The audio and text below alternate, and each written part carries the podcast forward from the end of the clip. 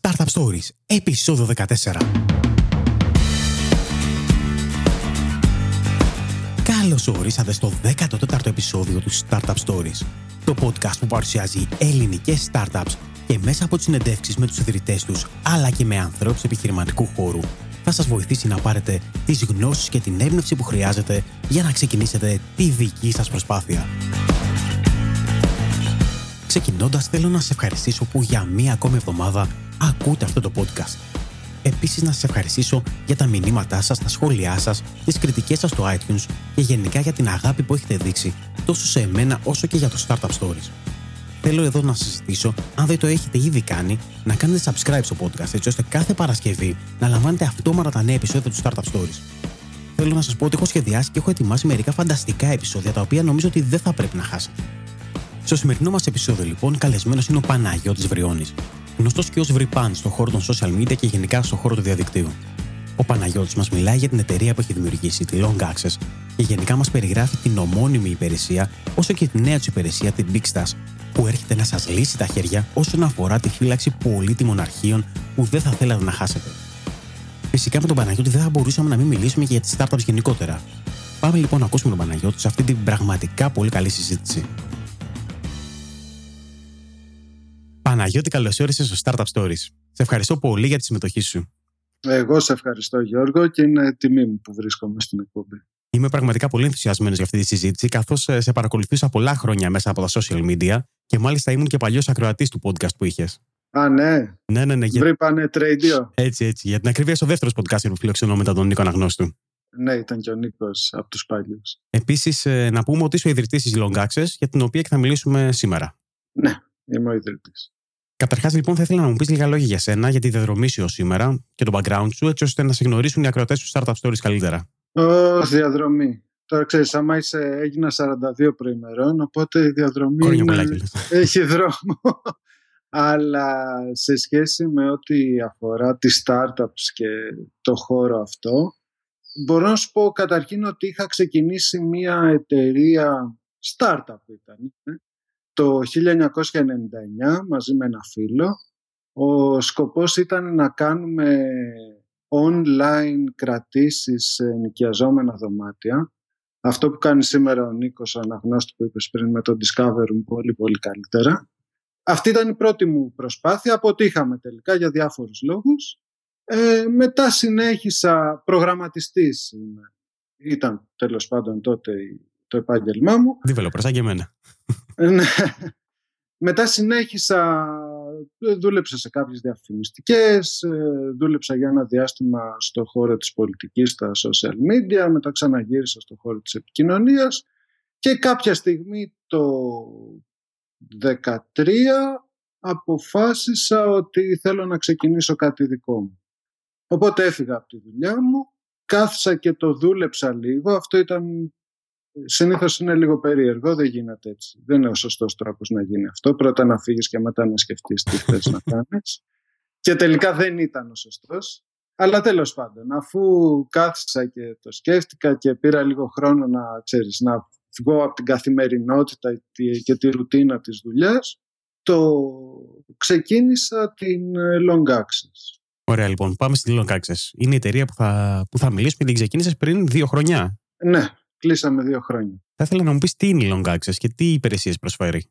Η Long Access ξεκίνησε και έχουμε ένα πρόβλημα εκεί που θα το εξηγήσω στη συνέχεια. Λοιπόν, ξεκίνησε ως μια εταιρεία που θα παρέχει υπηρεσίες μακροχρόνιας αποθήκευσης δεδομένων ε, σε καταναλωτές. Το πρόβλημα, άμα πω το δικό μου το πρόβλημα που προσπαθούσα να λύσω, ίσως γίνει πιο κατανοητό, είναι ότι ως νέος πατέρας ανακάλυψα ότι έχω εκατοντάδες ίσως χιλιάδες φωτογραφίες και βίντεο της κόρης μου τα οποία πιθανότατα μέχρι να γίνει αρκετά μεγάλη που να τα εκτιμάει και να θέλει να το δει ναι. θα τα έχουμε χάσει. Η κόρη μου τώρα είναι τεσσάρων, ήταν δύο τότε. Τα περισσότερα θα έχουν χαθεί όπως γίνεται με το ψηφιακό υλικό. Δηλαδή αν δεις μπροστά και θες να δεις τι θα υπάρχει από αυτά που έχεις σήμερα το το ψηφιακό υλικό που έχει σήμερα σε 20 ή σε 30 χρόνια, οι πιθανότητες είναι ότι θα έχει ελάχιστα πράγματα. κάτι τεχνικά προβλήματα, κάτι που νόμιζες ότι έχεις και κάπου αλλού αλλά δεν το έχεις και το σβησες, κάτι που άλλαξες κάπως από μία υπηρεσία σε μία άλλη, τελικά λίγο, λίγο, λίγο, λίγο χάνει. Οπότε φτιάχτηκε η Long Access, η οποία προσφέρει μία υπηρεσία στην οποία μπορείς να αποθηκεύσεις κάποια δεδομένα, να πληρώσεις από πριν για 30 χρόνια και από εκεί και πέρα παίρνεις στην πράξη ένα χαρτί, δεν είναι χαρτί, είναι ψηφιακό text αρχείο, αλλά προτείνουμε να το τυπώνει κανείς, ε, το οποίο όποιος το έχει αυτό στα χέρια του μπορεί να ανακτήσει τα συγκεκριμένα δεδομένα. Οπότε θα μπορούσε να το βάλεις στη διαθήκη σου, για παράδειγμα. Κάπως έτσι. Δηλαδή, αυτό σκεφτόμουν. Ότι ρε παιδί μου, ακόμα κι αν εγώ δεν είμαι εδώ, το παιδί μου θα βρει ανάμεσα σε όλα τα άλλα χαρτιά που θα βρει κάποια στιγμή, του σπιτιού, δεν ξέρω εγώ τι, θα βρει και ένα χαρτί που θα λέει απάνω δύο κωδικούς και θα λέει πήγαινε στο τάδε site για να κατεβάσεις τα, τα πρώτα σου βίντεο. Αυτή η υπηρεσία την οποία την έχω πολύ μέσα στην καρδιά μου και την αγαπάω πάρα πολύ και όλα αυτά, ανακάλυψαμε ότι είχε κάποια προβλήματα στο να χρησιμοποιηθεί από τους τελικούς καταναλωτές που θέλαμε να χρησιμοποιηθεί. Και το κύριο πρόβλημα, το πιο σημαντικό, είναι ότι είχαμε ακόμα και χρήστες που την αγόρασαν, πλήρωσαν δηλαδή το χώρο και έκαναν μήνες μέχρι να τη χρησιμοποιήσουν γιατί στην πράξη αυτό που πρέπει να κάνει κάποιος είναι μάλλον η σκέψη, η διαδικασία στην οποία μπαίνει είναι όπως εγώ. Α, ωραία, να σώσω κάπου τις φωτογραφίες του παιδιού μου ή αν να σώσω, δεν ξέρω, τα, τις εργασίες μου από το πανεπιστήμιο που είχα κάνει πριν από 20 χρόνια και τις βρήκα κάπου τώρα. Αλλά αφού αγοράσει το χώρο πρέπει να κάνει μια δουλειά. Δηλαδή συνήθως ε, λέει θα, κάποια στιγμή λοιπόν που θα βρω το χρόνο να ξεκαθαρίσω όλα αυτά τα άπειρα αρχεία που έχω, όλες αυτές τις φωτογραφίες ανάμεσα στις οποίες είναι πολλές άχρηστες, είναι κακές κτλ. Θα τις ξεχωρίσω και θα τις σώσω. Και αυτό είναι μια διαδικασία που κανένας δεν θέλει να κάνει και την αναβάλει όσο μπορεί. Ε, ναι, είναι λογικό. Οπότε τελικά ενώ υπάρχουν χρήστες που θέλουν την υπηρεσία, που την πληρώνουν, ο κύκλος για να την υιοθετήσουν, να τη χρησιμοποιήσουν και να μπορούν μετά να μιλήσουν για αυτή και τα λοιπά, είναι πάρα πολύ αργός. Και αυτό για μια startup δεν είναι καθόλου καλό. Οπότε κάναμε κάτι που είναι έτσι partial pivot και χρησιμοποίησαμε την τεχνογνωσία που είχαμε αναπτύξει ε, για το λεγόμενο cold storage για να προσφέρουμε κάτι πιο απλό, το οποίο είναι το Big Stash. Είναι στη διεύθυνση bigstash.com.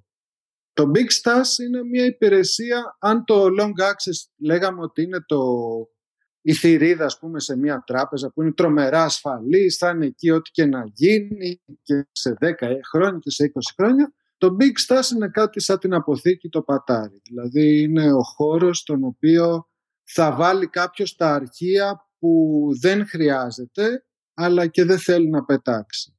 Ε, σκέφτομαι ας πούμε ότι εσύ κάνεις τις εκπομπές, γράφεις όντιο, φαντάζομαι το γράφεις και σε ίσως και υψηλότερη ποιότητα από ό,τι το ανεβάζεις. Σωστά, πολύ υψηλότερη. Μετά θα το επεξεργαστείς. Τέλος πάντων, κάποια στιγμή βγαίνει το τελικό αποτέλεσμα της εκπομπής.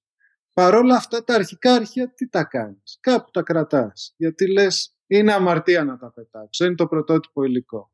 Θα περάσει ένας χρόνος, θα περάσουν δύο χρόνια και κάποια στιγμή θα έχουν μαζευτεί διάφορα γιγαμπάιτ από αυτό το πρωτότυπο υλικό που δεν θες να πετάξεις που θα σου πιάνουν χώρο στο λάπτοπ σου, στο υπολογιστή σου.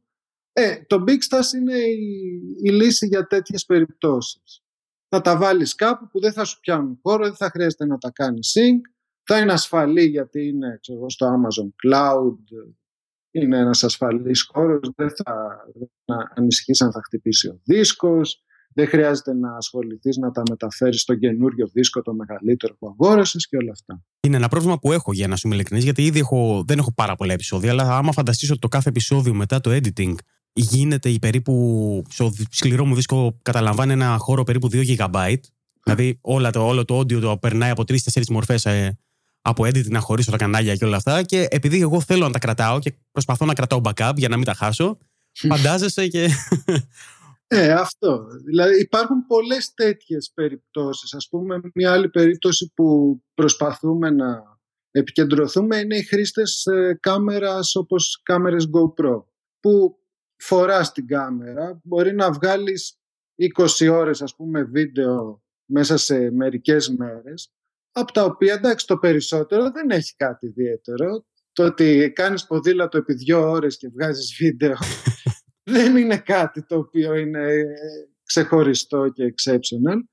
Ε, μπορεί μέσα σε αυτές τις δύο ώρες να ξεχωρίσεις κάποια λεπτά που έγινε κάτι ξεχωριστό, που έκανες εσύ κάτι που θες να μοιραστείς με τους φίλους σου και να το ανεβάσεις στο YouTube ή να το μοιραστείς. Αλλά και το υπόλοιπο δεν θες να το πετάξεις γιατί εντάξει είναι το Σαββατοκυριακό σου. Βαρετό ξεβαρετό αυτό ήταν. Ξέρεις, ήταν η εκδρομή σου σε ένα μέρος. Και εκεί πιστεύουμε ότι υπάρχει έτσι μια ανάγκη για ένα χώρο ο οποίος είναι δευτερεύον. Είναι εκεί που τα βάζεις, λες μάλλον δεν θα τα χρειαστώ ποτέ, αλλά αν τα χρειαστώ θα υπάρχουν. Ωραία, μου έχουν δημιουργηθεί διάφορες απορίες στο μυαλό. Πάμε λίγο πρώτα στη long access. Μου είπες ότι κρατάτε τα αρχεία για 30 χρόνια. Πώς διασφαλίζετε ότι θα υπάρχουν 30 χρόνια μετά το website, ότι θα υπάρχει, θα, θα λειτουργεί η υπηρεσία σας; Αυτό είναι κάτι το οποίο έχουμε τη λύση στο μυαλό μας αλλά δεν προχωρήσαμε ποτέ να την υλοποιήσουμε. Είναι όμως στα, στα to-do. Απλά επειδή πρέπει να κάνουμε κάπου focus και δεν γίνεται να παλεύουμε σε όλα τα μέτωπα, το έχουμε αφήσει για το μέλλον. Η λύση χοντρικά είναι η εξής ότι εμείς επειδή εισπράττουμε χρήματα προκαταβολικά για 30 χρόνια και ελπίζουμε ότι το κέρδος μας θα προκύψει σε αυτό το διάστημα καθώς το storage θα φτηνένει. Η λύση που έχουμε στο μυαλό μας είναι ότι θα πρέπει να δημιουργηθεί ένας οργανισμός, τώρα αν αυτό πρέπει να είναι ένα fund, ένα... δεν έχει σημασία η τεχνική, έτσι, οι τεχνικές λεπτομέρειες, ο οποίος θα παίρνει αυτά τα λεφτά, θα είναι ανεξάρτητος από την εταιρεία στην πραγματικότητα ο μόνος λόγος ύπαρξής του θα είναι να διαχειρίζεται αυτά τα λεφτά που έχουν πληρώσει οι πελάτες μας και θα μας πληρώνει κάθε χρόνο τα χρήματα που χρειάζεται για να συντηρούμε την υπηρεσία. Και σε περίπτωση που δεν υπάρχει η εταιρεία, αυτός ο οργανισμός με τα λεφτά που θα έχει ακόμα θα πρέπει να φροντίσει είτε να βρει κάποιον άλλο να παρέχει την υπηρεσία, ε, είτε να επιστρέψει τα δεδομένα στους χρήστες, αυτό είναι αρκετά πολύπλοκο να στηθεί. Κύριε, προφανώς δεν, δεν είναι προγραμματιστική δυσκολία. Έχει να κάνει πάρα πολύ με χρηματοοικονομικά και νομικά θέματα. Είναι κάτι που είναι στα σχέδιά μας. Δεν το, το έχουμε αφήσει λίγο προς τα πίσω.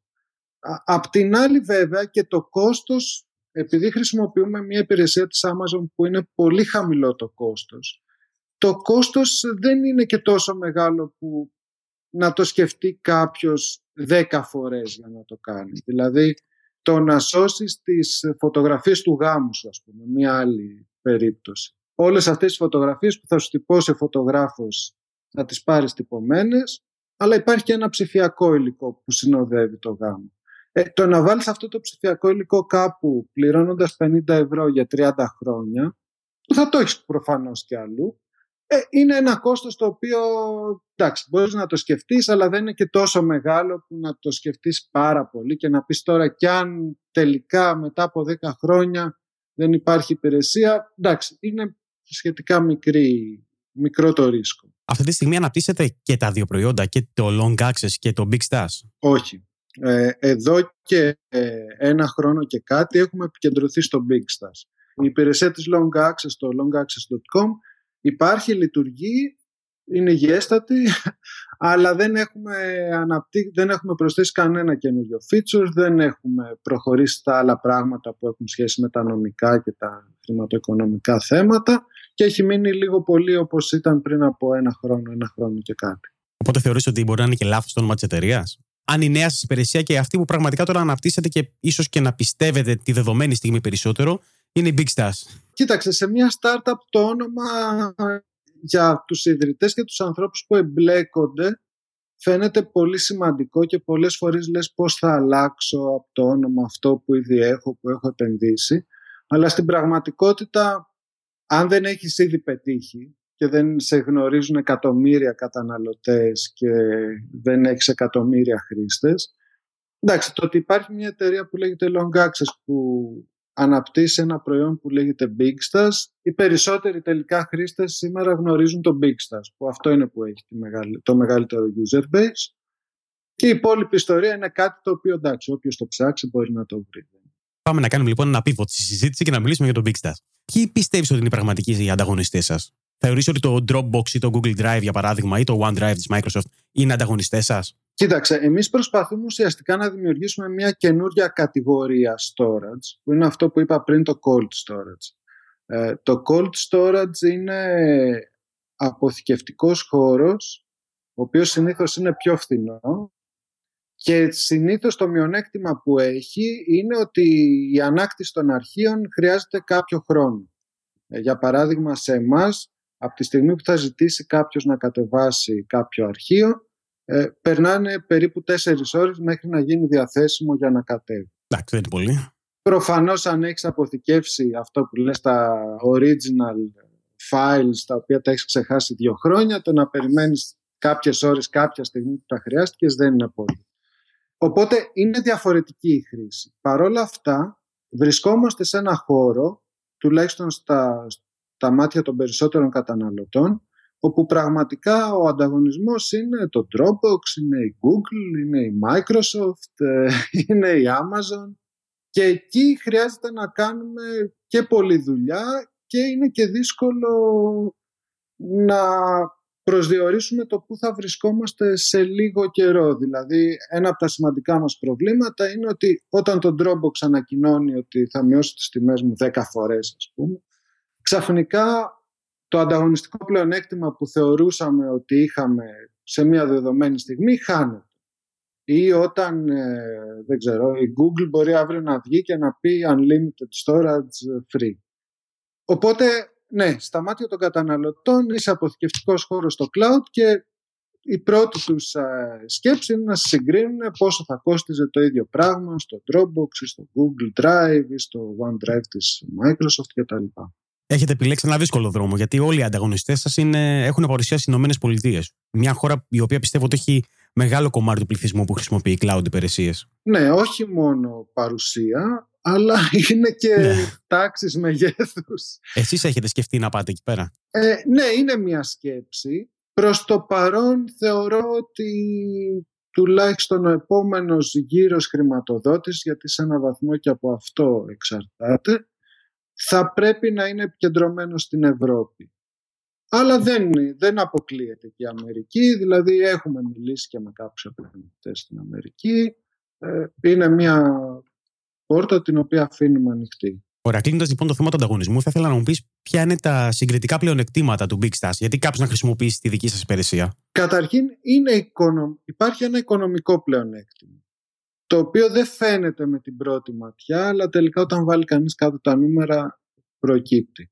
Για παράδειγμα, το Dropbox που είναι η πιο διαδεδομένη υπηρεσία σε αυτό το χώρο, προσφέρει ένα τεραμπάιτ δωρεάν για 100 δολάρια το χρόνο. Αν όμως εσύ δεν θες να αποθηκεύσεις ένα τεραμπάιτ και αυτά που θες να αποθηκεύσεις είναι 50 gigabyte ή 80 gigabyte, πάλι 100 δολάρια το χρόνο θα πληρώνεις. Και αυτό το βλέπουμε από πάρα πολλούς χρήστες που συνδέουν το Dropbox τους στην υπηρεσία, ότι βλέπεις ότι πληρώνουν ένα τεραμπάιτ και τελικά χρησιμοποιούν 30, 40, 100 gigabyte. Άρα τελικά το κόστος που πληρώνουν είναι σημαντικό, παρόλο που φαίνεται πολύ φτηνό. Ε, στη δικιά μας υπηρεσία, επειδή μπορεί κανείς να αγοράσει και πακέτα 100 GB, τα οποία κοστίζουν 15 δολάρια το χρόνο, ή 200 GB με αντίστοιχο κόστος κτλ μπορεί να κάνει αυτή τη διαδικασία, μπορεί να έχει αυτή την υπηρεσία σε ένα πιο χαμηλό κόστος. Κάτι άλλο που μας έχουν πει οι ίδιοι οι χρήστες και δεν το είχαμε συνειδητοποιήσει μέχρι να μας το πούνε, είναι ότι επειδή είναι τέτοια η δομή της υπηρεσίας που δεν είναι πολύ εύκολο να σβήσεις κάτι, δηλαδή δεν γίνονται σύγκτα αρχεία συνέχεια, ανεβάζεις μια ομάδα αρχείων που το ονομάζουμε εμείς archive ε, και από εκεί και πέρα μπορείς να το κατεβάσεις ή να το σβήσεις ολόκληρο το archive. Το να το σβήσεις είναι μια επιλογή. Πας κάπου και λες delete this archive. Οπότε υπάρχουν χρήστες που μας είπαν ότι εμείς χρησιμοποιούμε την υπηρεσία γιατί αισθανόμαστε ότι αν τα έχω βάλει εκεί δεν μπορώ κατά λάθος να τα σβήσω. Ενώ στο Dropbox μπορεί να ανοίξω κάποια documents στο Word ή στο Excel ε, και χωρίς να, τα, να το καταλάβω να τα έχω γράψει από πάνω και να έχουν χαθεί τα πρωτότυπα. Μπορεί να νομίζω ότι μετακίνησα κάποια folders κάπου και τελικά κάτι να έχω σβήσει. Εγώ το έχω κάνει. Εγώ λοιπόν την έχω, ε, ναι, ναι, ναι, την έχω πατήσει πάρα πολύ άσχημα. Και όταν το συνειδητοποιείς ότι έχει γίνει αυτό, έχουν περάσει δύο μήνες, έχει γίνει sync παντού, δεν υπάρχουν πλέον τα, τα αυθεντικά. Οπότε αυτή η διαδικασία της αρχιοθέτησης που δεν είναι ο χώρος εργασίας σου. Στο χώρο εργασίας σου θες να είναι διαθέσιμα τα αρχεία ανά πάσα στιγμή. Αλλά η διαδικασία της αρχαιοθέτησης που λες «ΟΚ, αυτό το πράγμα είναι κάτι που έκλεισε και το βάζω κάπου που δεν είναι εύκολο να το χαλάσω κατά λάθος ή να το σβήσω κατά λάθος, είναι ένα από τα πλεονεκτήματά μας. Και το άλλο, ε, νομίζω μεγάλο μας πλεονέκτημα, είναι ότι επειδή εμείς είμαστε πιο μικροί από όλους αυτούς, για εμάς είναι πλεονέκτημα να συνεργάζεται η υπηρεσία μας μαζί τους. Για παράδειγμα, αυτή τη στιγμή έχουμε ένα integration με το Dropbox που μπορείς να μεταφέρεις εύκολα server side αρχεία από το Big και προς το Dropbox αντίστοιχα. Το οποίο σημαίνει ότι αν θες να μεταφέρεις αρχεία που ήδη έχεις στο Dropbox, τα οποία είναι ας πούμε 20-50 GB, δεν χρειάζεται να τα ξαναανεβάσεις στο cloud για να τα σώσεις στο Big Πολύ σημαντικό. Αλλά μπορείς να ζητήσεις από τον Big να τα τραβήξει και όταν τελειώσει η διαδικασία, διαδικασία θα σου πει τελείωσε. Ε, ετοιμάζουμε και, άλλες, και άλλα τέτοια integrations με άλλες υπηρεσίες. Το οποίο φαντάζομαι ότι δεν θα το έκανε ποτέ το Dropbox να σου δώσει τρόπο να μεταφέρεις τα αρχεία που έχεις στο Dropbox, στο Google Drive ή στο OneDrive. Ούτε η Google το αντίστοιχο, γιατί προφανώς θέλουν να σε κρατήσουν στο δικό τους χώρο. Όσον αφορά την, ε, την ασφάλεια των δεδομένων, γιατί υπάρχει έτσι, ξέρεις, ένας, ένας πανικός μια συζήτηση πάντα με το θέμα της ασφάλειας. Υπάρχει κάτι ξεχωριστό που έχετε εφαρμόσει; Η ασφάλεια των δεδομένων και ακουμπάς σε ένα θέμα που μας έχει απασχολήσει πολύ. Καταρχήν, εμένα με απασχολεί πάρα πολύ η ασφάλεια των δεδομένων. Και έχω γράψει και άρθρα και έχω ασχοληθεί αρκετά. Όταν ξεκινήσαμε τη Long Access, την υπηρεσία της μακροχρόνιας αποθήκευσης, είπαμε ότι ειδικά επειδή αναλαμβάνουμε να φυλάξουμε αρχεία για τόσα πολλά χρόνια, στα οποία ακόμα και όλα αν τα κάνεις σωστά κάτι θα πάει στραβά. Και είναι πολύ μεγάλο διάστημα για να πεις ότι τίποτα δεν θα πάει στραβά μέσα σε αυτό το διάστημα. Τα κάναμε όλα όσο πιο ασφαλή γινόταν. Δηλαδή ε, το encryption γίνεται στο, στον υπολογιστή του χρήστη με ένα κλειδί το οποίο εμείς δεν παίρνουμε ποτέ και πρέπει να το φυλάξει ο ίδιος στην πραγματικότητα Προσπάθησαμε να το κάνουμε εύκολο να το φυλάει και να μην το χάσει. Στην πράξη εμείς δεν μπορούμε να δούμε τα δεδομένα των χρηστών και κανένας δεν μπορεί να τα δει ακόμα και αν μας τα ζητήσουν αφού το κλειδί το έχουν οι χρήστες κτλ. Ανακαλύψαμε ότι τελικά αυτό ήταν κάτι που τους περισσότερους χρήστες τους δυσκόλευε. Δηλαδή το πρώτο πράγμα που έλεγαν πάρα πολλοί χρήστες είναι Ωραία, εντάξει, είναι πολύ ασφαλή αυτά, αλλά και αν χάσω το κλειδί, τι θα γίνει, δεν μπορώ κάπως να σας το δώσω. ώστε να μπορώ να κάνω login με το username και το password μου που είναι πάνω σε ένα 2-3 και να το και να τα ανακτήσω. Στο Big Stars ακολουθήσαμε την αντίστροφη και να προσθέσω εδώ ότι η διαδικασία το να το κάνουμε όλο αυτό τόσο secure είχε και πάρα πολλές τεχνικές δυσκολίες και μας περιόριζε σε πάρα πολλά πράγματα τεχνικά. Δηλαδή θέλαμε να φτιάξουμε έναν uploader και μέσα από browser και για να κάνεις αυτό το encryption μέσα από το browser ήταν πολύ δύσκολο. Θέλαμε να κάνουμε portable κάποια προγράμματα, αλλά τα encryption libraries έχουν διαφορετικά χαρακτηριστικά από πλατφόρμα σε πλατφόρμα διάφορες τέτοιες τεχνικές δυσκολίες. Οπότε αποφασίσαμε στο Big Stars να ξεκινήσουμε χωρίς κανένα encryption. Αν ο χρήστης θέλει να τα κρυπτογραφήσει τα δεδομένα του, ας τα κρυπτογραφήσει. Εντάξει, προφανώς χρησιμοποιούμε SSL για το website και όλα αυτά. Και είπαμε ότι ας δούμε πώς θα οριμάσει η υπηρεσία, ώστε να προσθέσουμε πιο μετά ένα επιπλέον επίπεδο ασφάλειας, όταν θα δούμε ακριβώς ποια είναι τελικά η χρήση που κάνουν οι χρήστες. Γιατί στο κάτω-κάτω, αν τελικά η χρήση είναι ότι οι podcasters ανεβάζουν το original υλικό τους, μάλλον δεν έχει σημασία. Το να είναι encrypted, ναι. Το να είναι encrypted. Οπότε θέλαμε να δούμε πώς θα οριμάσει η υπηρεσία και μετά να δούμε πώς θα προσθέσουμε περισσότερη ασφάλεια. Μια τελευταία ερώτηση για τον Bigstars. Υπάρχει κάποιος client που τρέχει στο, στον υπολογιστή και μπορείς να κάνεις upload τα αρχεία ή είναι web-based καθαρά η υπηρεσία; Όχι, ε, υπάρχει client. Αυτή τη στιγμή έχουμε ένα client για Windows και ένα client για Mac, ο οποίος όμως στην περίπτωση του Mac είναι πολύ προβληματικός, είναι αλφα, ίσως και pre-alpha version. Πολύ σύντομα όμως θα έχουμε ένα πολύ, μια πολύ σταθερή version, τον ξαναγράφουμε. Ο client για Windows είναι πάρα πολύ σταθερός, efficient κτλ. Οπότε ο χρήστης αυτή τη στιγμή έχει τη δυνατότητα να ανεβάσει αρχεία είτε από τον υπολογιστή του κατευθείαν, χρησιμοποιώντας είτε το application για Windows είτε για Mac, ε, είτε μέσω Dropbox. Μέσα στην επόμενη μία εβδομάδα, δύο εβδομάδες, θα παρουσιάσουμε και κάποιους άλλους τρόπους. Ένα integration με μία άλλη υπηρεσία, αντίστοιχη με το Dropbox, και κάποιους άλλους client, βασικά command line client, οπότε θα μπορεί να γίνει integrate και με κάποια σε server side, ας πούμε, για να σώζεις logs, για τέτοια πράγματα. Έχετε ήδη περάσει από δύο στάδια χρηματοδότησης. Θα ήθελα να μιλήσουμε λίγο για αυτά. Να μιλήσουμε. Πότε σηκώσατε τα πρώτα σας χρήματα, ε, Η αλήθεια είναι ότι ήμασταν αρκετά τυχεροί και σηκώσαμε χρήματα όταν ήμασταν στα πρώτα πρώτα στάδια. Δηλαδή, σηκώσαμε χρήματα όταν είχε δημιουργηθεί η αρχική ομάδα. Ε, ήμασταν τρεις developers στην πράξη. Αν και εγώ δεν έχω γράψει ιδιαίτερα κώδικα για την εταιρεία. Ασχολούμαι με όλα τα υπόλοιπα. Ε, και είχαμε βασικά το business plan. Οπότε εκεί ήταν το πρώτο ας πούμε pre-seed funding. Και κάναμε και ένα seed funding round πριν από λίγο καιρό, στα τέλη του προηγούμενου έτους, που σηκώσαμε κάποια χρήματα ακόμα.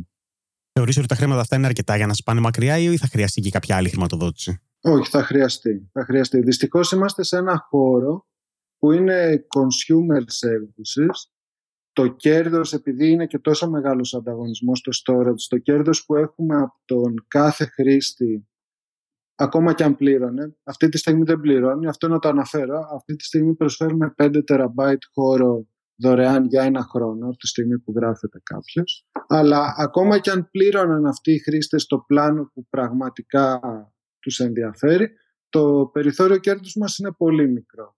Οπότε μιλάμε για μια αγορά στην οποία πρέπει να έχεις πάρα πολλούς χρήστες για να βγάζει νόημα. Και για να μεγαλώσει κανείς τόσο πολύ θα χρειαστεί και άλλους γύρω χρηματοδότης. Δηλαδή δεν είμαστε στο, στο χώρο του B2B όπου είναι πιο εύκολα, μπορείς να έχεις τρεις-τέσσερις καλούς πελάτες και να μπορείς να πεις ότι ok, μπορώ και συντηρώ την εταιρεία και τη μεγαλώνω. Να αναφέρουμε λοιπόν ότι το Big Stars είναι δωρεάν αυτή τη στιγμή, οπότε οποιοδήποτε ακούει μπορεί να μπει και να το κατεβάσει, έτσι. να, ναι, να το χρησιμοποιήσει για την ακρίβεια. Μπορεί να μπει και να γραφτεί και θα έχει 5 τεραμπάιτ δωρεάν για ένα χρόνο και από εκεί και πέρα ε, που θα έχουμε βάλει και το billing σύστημα θα μπορεί να επιλέξει το πλάνο που τον ενδιαφέρει. Ενώ δεν χρειάζεται να χρησιμοποιήσει τα 5 τεραμπάιτ.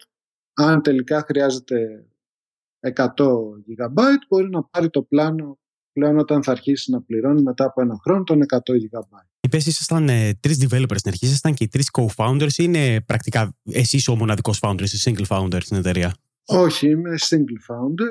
Ήταν ο Νίκος ο Ρούσος και ο Κώστας ο Κουκόπουλος ε, οι δύο developers που ήρθαν όμως από την πρώτη πρώτη στιγμή ο Νίκος ο Ρούσος είναι και ο πρώτος που έφυγε από την εταιρεία για να πάει στο Mozilla Foundation Οπότε, εντάξει, ήταν μια πόλη, αλλά είμαστε περήφανοι που οι άνθρωποι από την εταιρεία ακολουθούν μια καριέρα. Αυτή τη στιγμή πόσο μεγάλη είναι η ομάδα της Long Access? Αυτή τη στιγμή είμαστε έξι full-time άνθρωποι που δουλεύουν στην εταιρεία και υπάρχουν και δύο άνθρωποι part-time, οι οποίοι, δηλαδή υπάρχει ένας developer ο οποίος δουλεύει part-time και η Σοφία Ιγιούσου που μας βοηθάει με, το, με την επικοινωνία και αυτή η part-time.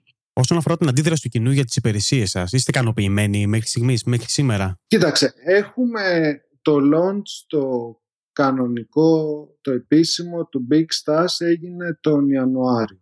Έχουμε αυτή τη στιγμή 20.000 χρήστες που είναι ένα σημαντικό νούμερο.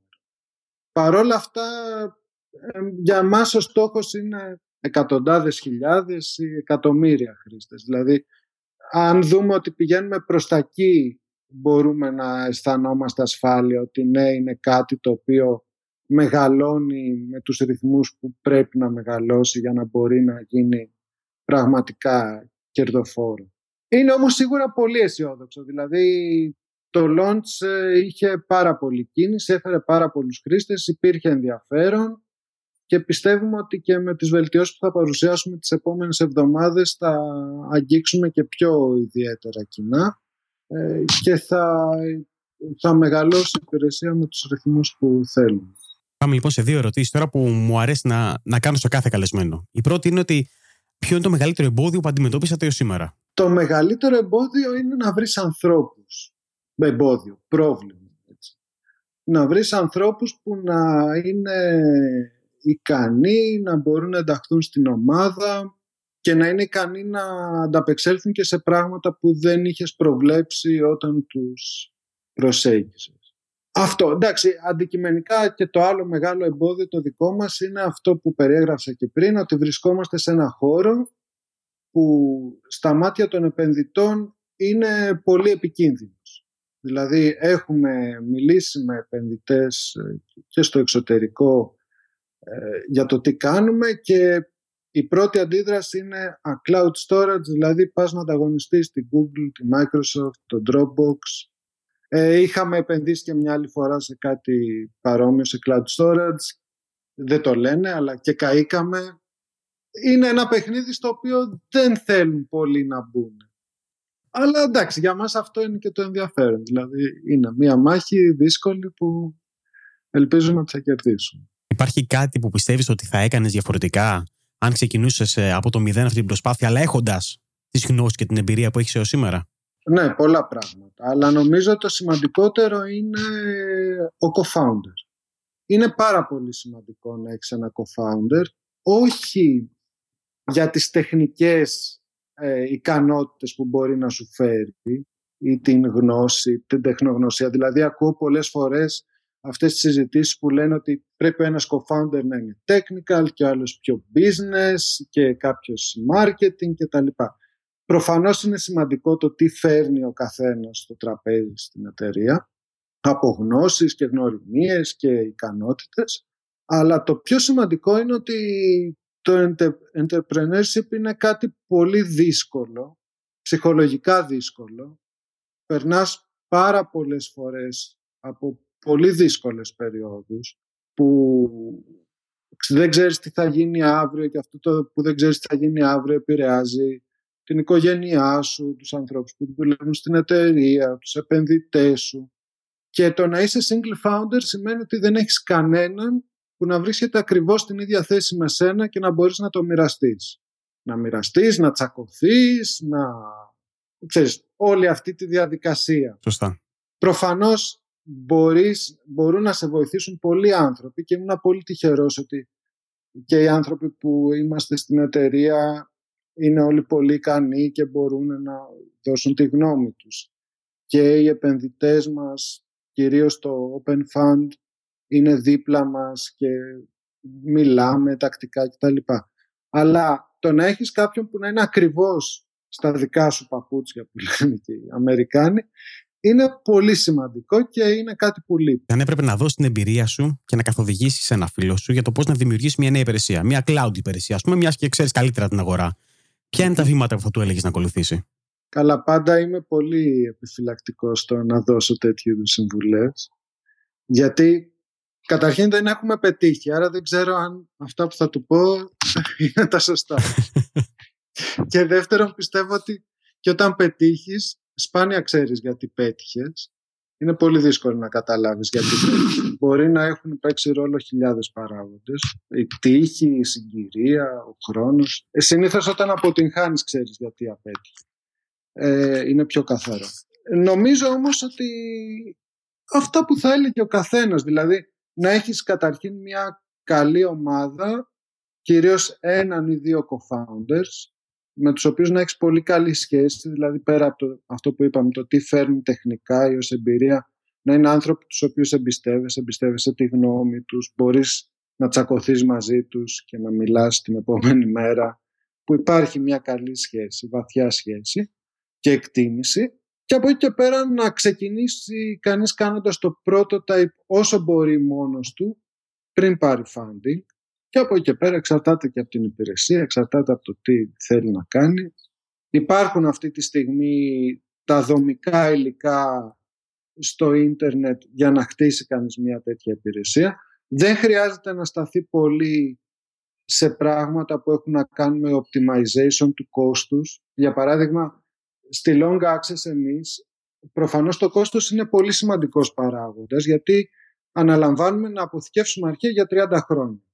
Άρα, αν εκεί που αποθηκεύω τα αρχεία σου κοστίζει ένα δολάριο το χρόνο ή τρία δολάρια το χρόνο, έχει πολύ μεγάλη ε, ναι. σημασία. Ε, Παρ' όλα αυτά, νομίζω ότι ο σωστός τρόπος, εμείς ξεκινήσαμε από την αρχή να το υλοποιήσουμε όλο, 100%. Αν, ώστε όταν κάναμε το launch, η σκέψη μας είναι, αν βγει στο tech, στο TechCrunch και γραφτούν εκατομμύρια χρήστες, ναι, όλα θα δουλεύουν τέλεια και θα είμαστε profitable κτλ. Αλλά ο σωστός τρόπος είναι μάλλον να πεις ότι ok, το αν θα τα σώζω στον α τρόπο, στην α υπηρεσία που είναι πιο φτηνή, στη β που είναι πιο εύκολη να τη χρησιμοποιήσω, ας το υλοποιήσω τώρα με την πιο εύκολη και την πιο γρήγορη και με τον πιο απλό τρόπο και αν πραγματικά έχω χιλιάδες χρήστες ή εκατομμύρια χρήστες θα τα μεταφέρω τα δεδομένα τους εκεί που είναι πιο φτηνά. Δηλαδή ας βγω με ένα pricing σαν να χρησιμοποιώ την πιο φτηνή και την πιο efficient λύση και ας μπαίνω μέσα γιατί δυστυχώς μάλλον στην αρχή θα έχεις 10 χρήστες ή 50 χρήστες και το να πληρώσεις 30 δολάρια παραπάνω δεν είναι κάτι σοβαρά. Και αν όλα πάνε καλά, θα κάνω το, το optimization αργότερα. Κλείνοντας, θέλω να μου πεις πώς λείπει το μέλλον και ποιο είναι το όραμά σου για τη long access. Η long access θέλουμε να γίνει και πιστεύω ότι πηγαίνουμε προς αυτή την κατεύθυνση. Η λύση για online αρχιοθέτηση για καταναλωτές. Παρόμοιες υπηρεσίες υπάρχουν για το χώρο του enterprise, αλλά δεν υπάρχουν για καταναλωτές. Θέλουμε να είμαστε ο χώρος στον οποίο όταν κάποιος λέει ότι θέλω κάτι να το σώσω με ασφάλεια, ξέρω ότι δεν θα το ακουμπήσω για αρκετό διάστημα, αλλά θέλω να ξέρω ότι βρίσκεται κάπου αποθηκευμένο με ασφάλεια, ότι κάποια από τις δικές μας υπηρεσίες θα είναι η λύση που χρειάζεται. Παναγιώτη, πραγματικά σε ευχαριστώ πάρα πολύ σήμερα για τον χρόνο σου. Θα ήθελες να μου πεις πού μπορεί κάποιος να βρει τη long access στο Ιντερνετ και φυσικά πώς μπορεί κάποιος να επικοινωνήσει μαζί σου ή να σε βρει στα social media; Βεβαίως. Η long access είναι longaccess.com, big stars είναι bigstars.co. Εμένα, αν κάνει Google VRIPAN, VRYPAN, θα βρει το site μου που είναι το vripan.net, το Twitter που είναι παπάκι VRIPAN, δεν ξέρω, παντού είμαι VRIPAN. Στο Facebook, στο YouTube, στο παντού. Οπότε, αν πάει κανείς στο site μου, μπορεί να βρει και πώς μπορεί να επικοινωνήσει περαιτέρω. Ωραία, θα βάλω κι εγώ στα show notes εκπομπής όλα τα links, ό,τι βρω. και επίσης να θυμίσουμε για μία ακόμα φορά ότι το Big Stars είναι ανοιχτό για όλους και μπορούν να, να εγγραφούν και να χρησιμοποιήσουν την υπηρεσία. Έτσι. Είπαμε Βεβαίως για 5 τεραμπάιτ. Και έχουν 5 τεραμπάιτ δωρεάν για ένα χρόνο. Ωραία, σε ευχαριστώ πάρα, πάρα πολύ. Και εγώ σε ευχαριστώ πάρα πολύ Γιώργο. Καλή συνέχεια με την εκπομπή και περιμένω να ακούσετε επόμενα επεισόδια που θα είναι κάποιοι άλλοι εκτός από μένα. Να είσαι καλά, σε ευχαριστώ.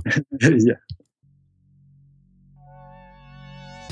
Α, αυτός ήταν λοιπόν ο Παναγιώτης Βριώνης, ίδρυτης της Long Access. Ελπίζω πραγματικά να σας άρεσε η συζήτησή μας.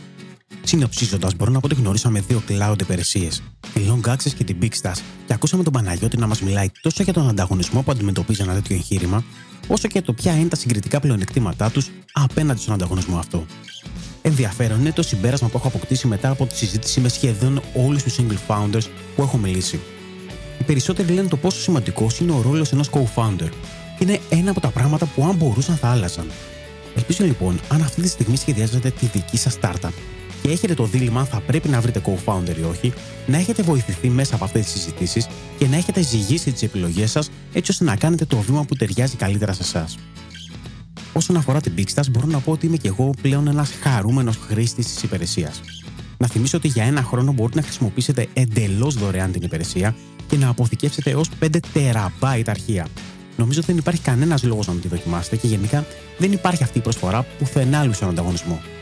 Αν πιστεύετε ότι υπάρχουν περισσότερα πράγματα που θα θέλατε να μάθετε ή να ρωτήσετε τον Παναγιώτη, τότε στείλτε τα μου και εγώ, αν είναι αρκετά, θα προσπαθήσω να κάνω ένα follow back ή ακόμα και ένα δεύτερο επεισόδιο. Αυτό να πω ότι ισχύει για όλους τους καλεσμένους που είχαμε ή θα έχουμε στο μέλλον.